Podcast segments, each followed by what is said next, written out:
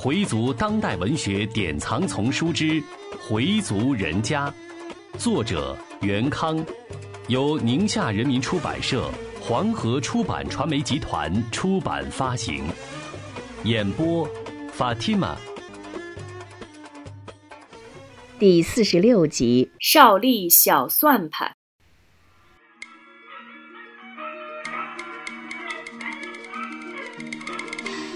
清真寺地区的危房改造计划涉及的面很大，少元他们住的西亭胡同也要搬迁。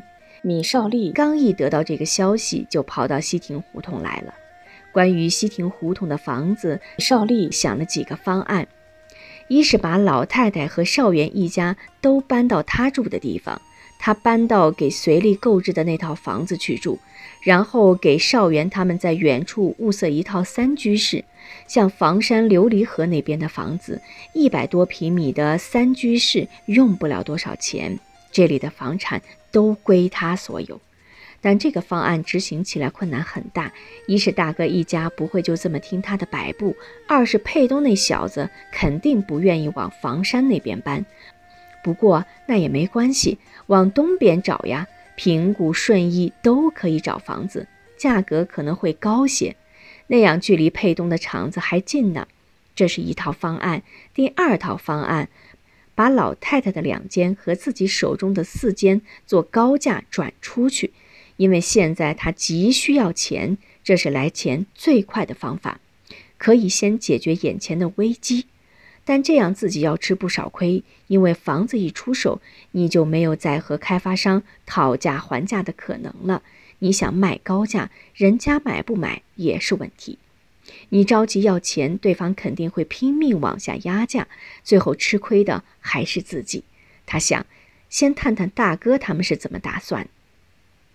少元礼拜还没回来，少丽就问大嫂丁宝香：“嫂子，你跟大哥是怎么考虑的？”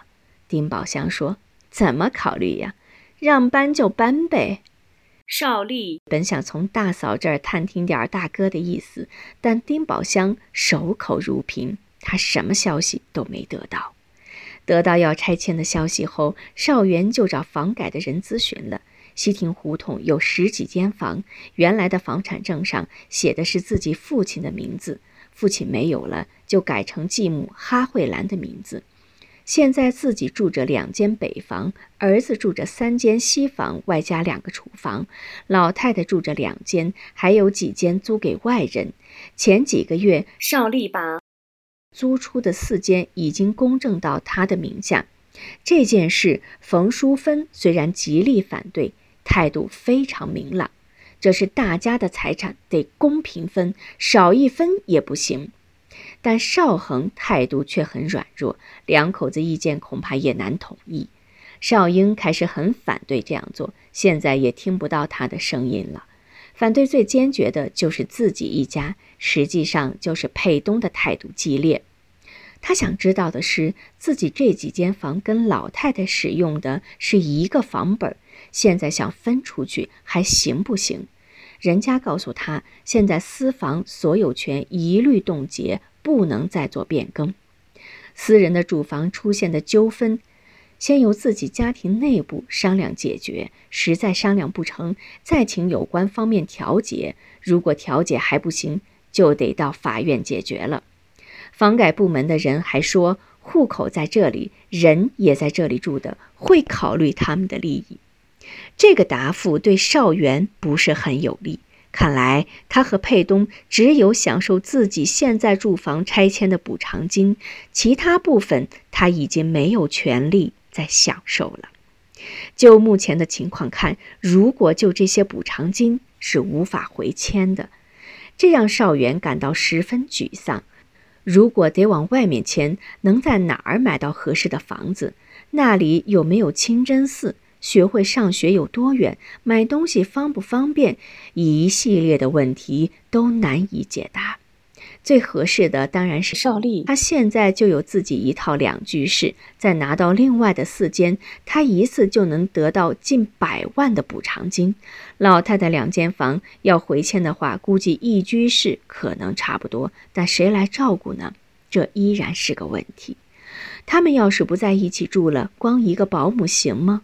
当少元把这个忧虑跟妻子念叨时，被妻子好一通的抢白：“自己的乱麻还没摘清呢，还顾人家那头？也就你个大孝子，人家亲儿亲女的还不想着他妈？你操哪门子心呢？”少元没有言语，他还在琢磨，也许少丽会把老太太和保姆一起接过去，他有那份孝心吗？要是少英还差不多，少丽恐怕不会给自己找这个麻烦。转念一想，妻子说的也不无道理，自己的事情还没想好，先想这些，真像妻子数落的他咸吃萝卜淡操心。现在米少利特别需要钱，要解决自己的燃眉之急，最好的办法就是先把老太太的积蓄要过来，这样可以解决眼前的危机。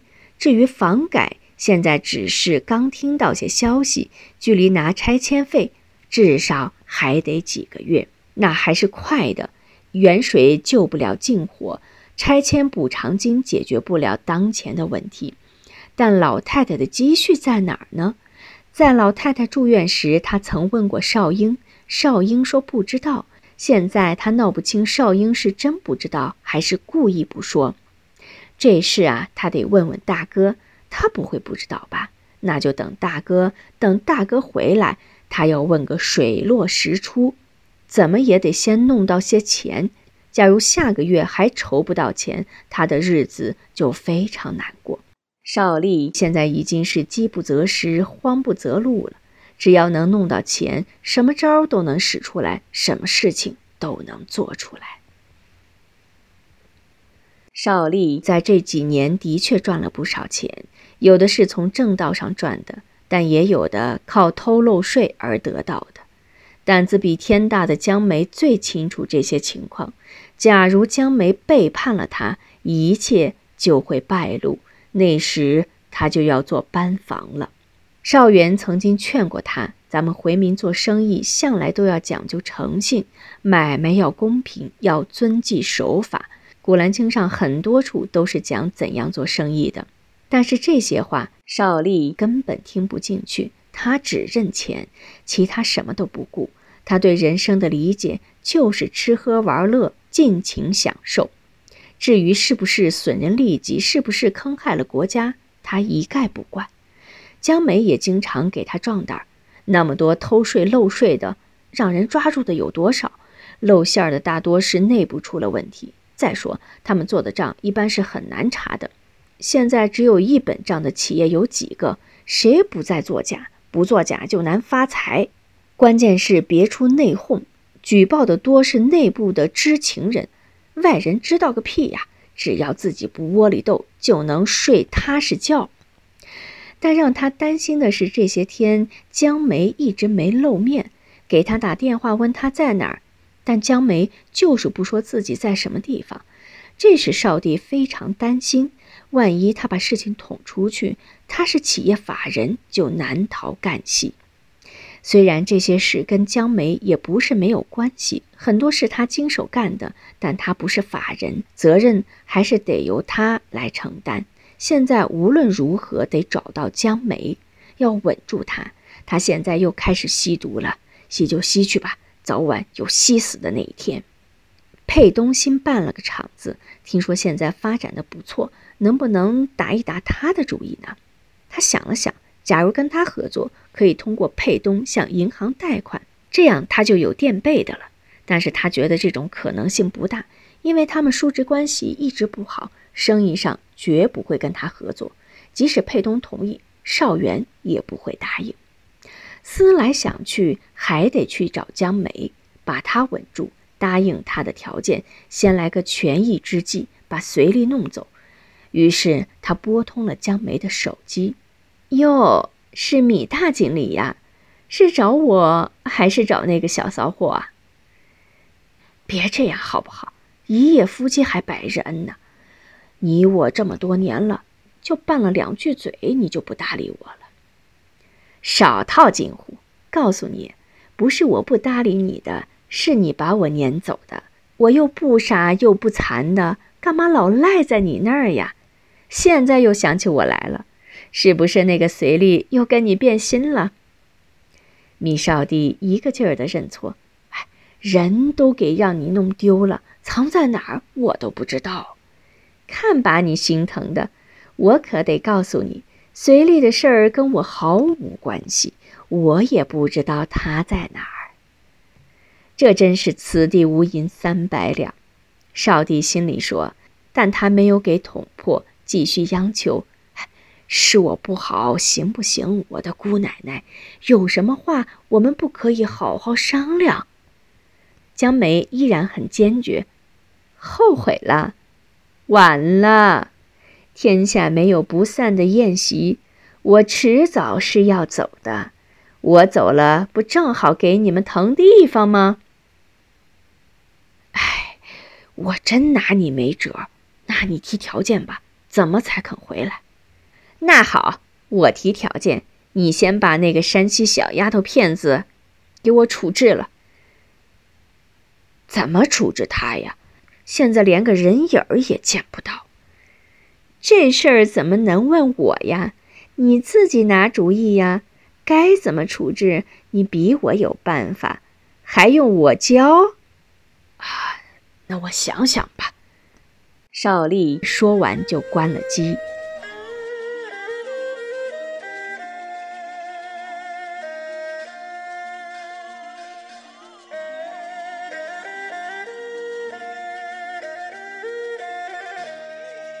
米少元一进家，少丽就迎了出去，热情的叫了声“大哥”。我我过来看看老太太。刚来呀，来了回了。说了几句闲话后，邵丽就把话拉到正题上，谈了拆迁的问题。邵元说：“拆迁的事情我也打听了一下，咱们这一片儿也在拆迁范围之内，但什么时候拆，是什么政策，现在还不太清楚。”邵丽说：“哎，咱们现在先甭管他什么政策，反正拆迁是肯定的了，是不是，大哥？”邵元不置可否，只是听着。大哥，您的想法是？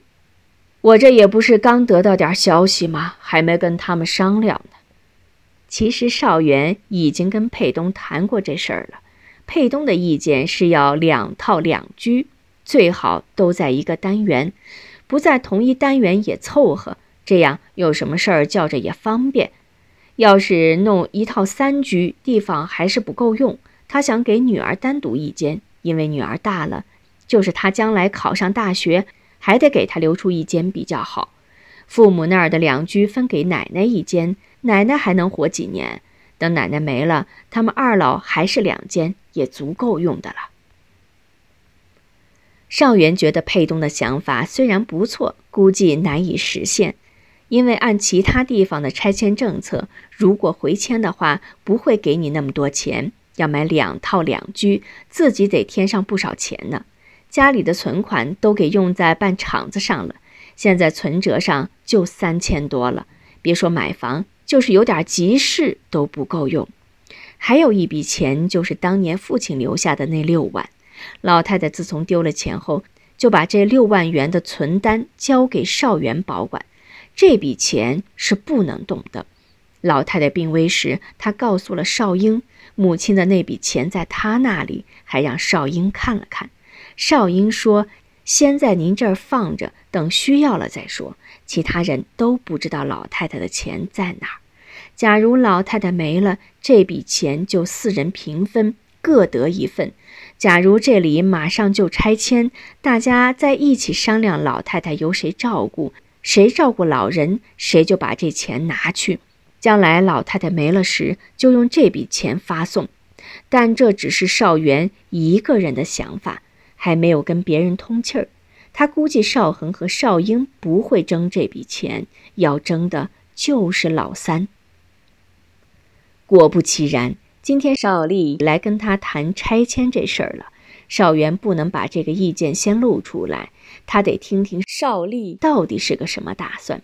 邵丽知道邵元说的话里掺了假，便说：“大哥，怎么着也得有个大致的想法吧。”嗯，是想回迁还是到别处买房？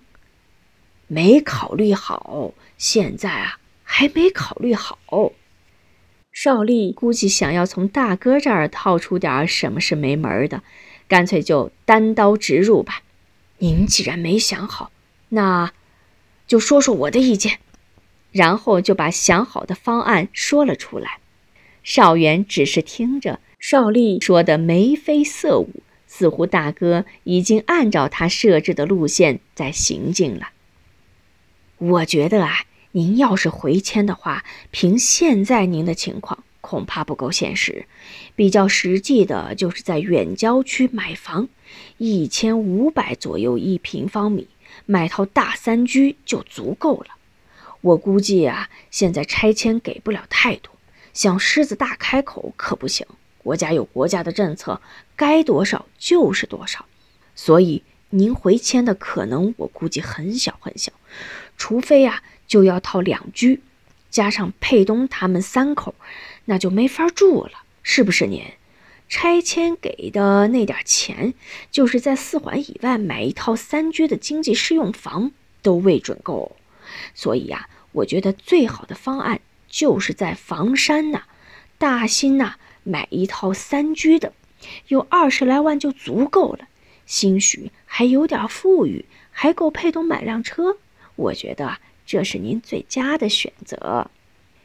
你说的那地方有清真寺吗？那不好办啊！您就不理个主麻吗？将来有了车，您自己可以开。现在六十多岁到驾校学车的有的是，您这么棒的身体，学车绝对没问题。我可不敢开车啊！现在路上多少车呀，瞧着都悬。少元还是有一搭无一搭的在跟老三周旋。不行啊，我接你去城里礼拜。不就每星期一次吗？没问题。哎，再商量商量吧。一下子撩出那么老远，你嫂子也不会同意的。还有老太太，谁来照顾呀？邵丽一拍大腿：“老太太也好办呐，看看谁能照顾。实在没人照顾，就归我那儿，连保姆一起过去。”这事得跟你二哥还有少英一起商量商量，再定吧。甭管跟谁商量，您也得有个主意呀。我看您没事儿就上大街溜达溜达，大街上有的是散发售楼广告的，问问他们在哪儿，坐上车去看房，先看看，比较一下是去大兴还是去房山。看好了，先交点定金。我这主意啊。绝对是从您这方面考虑的。丁宝香在一旁早就听得不耐烦了，就故意大声咳嗽。少元明白了意思，就站起来招呼妻子：“你买点切面，让他三伯啊在这吃炸酱面。”少丽站起来，他是绝不会在这吃炸酱面的。哎，不用了，不用了，我这就回去。公司那边事儿还多着呢。说完。就走了。回族人家，作者袁康，演播法蒂玛。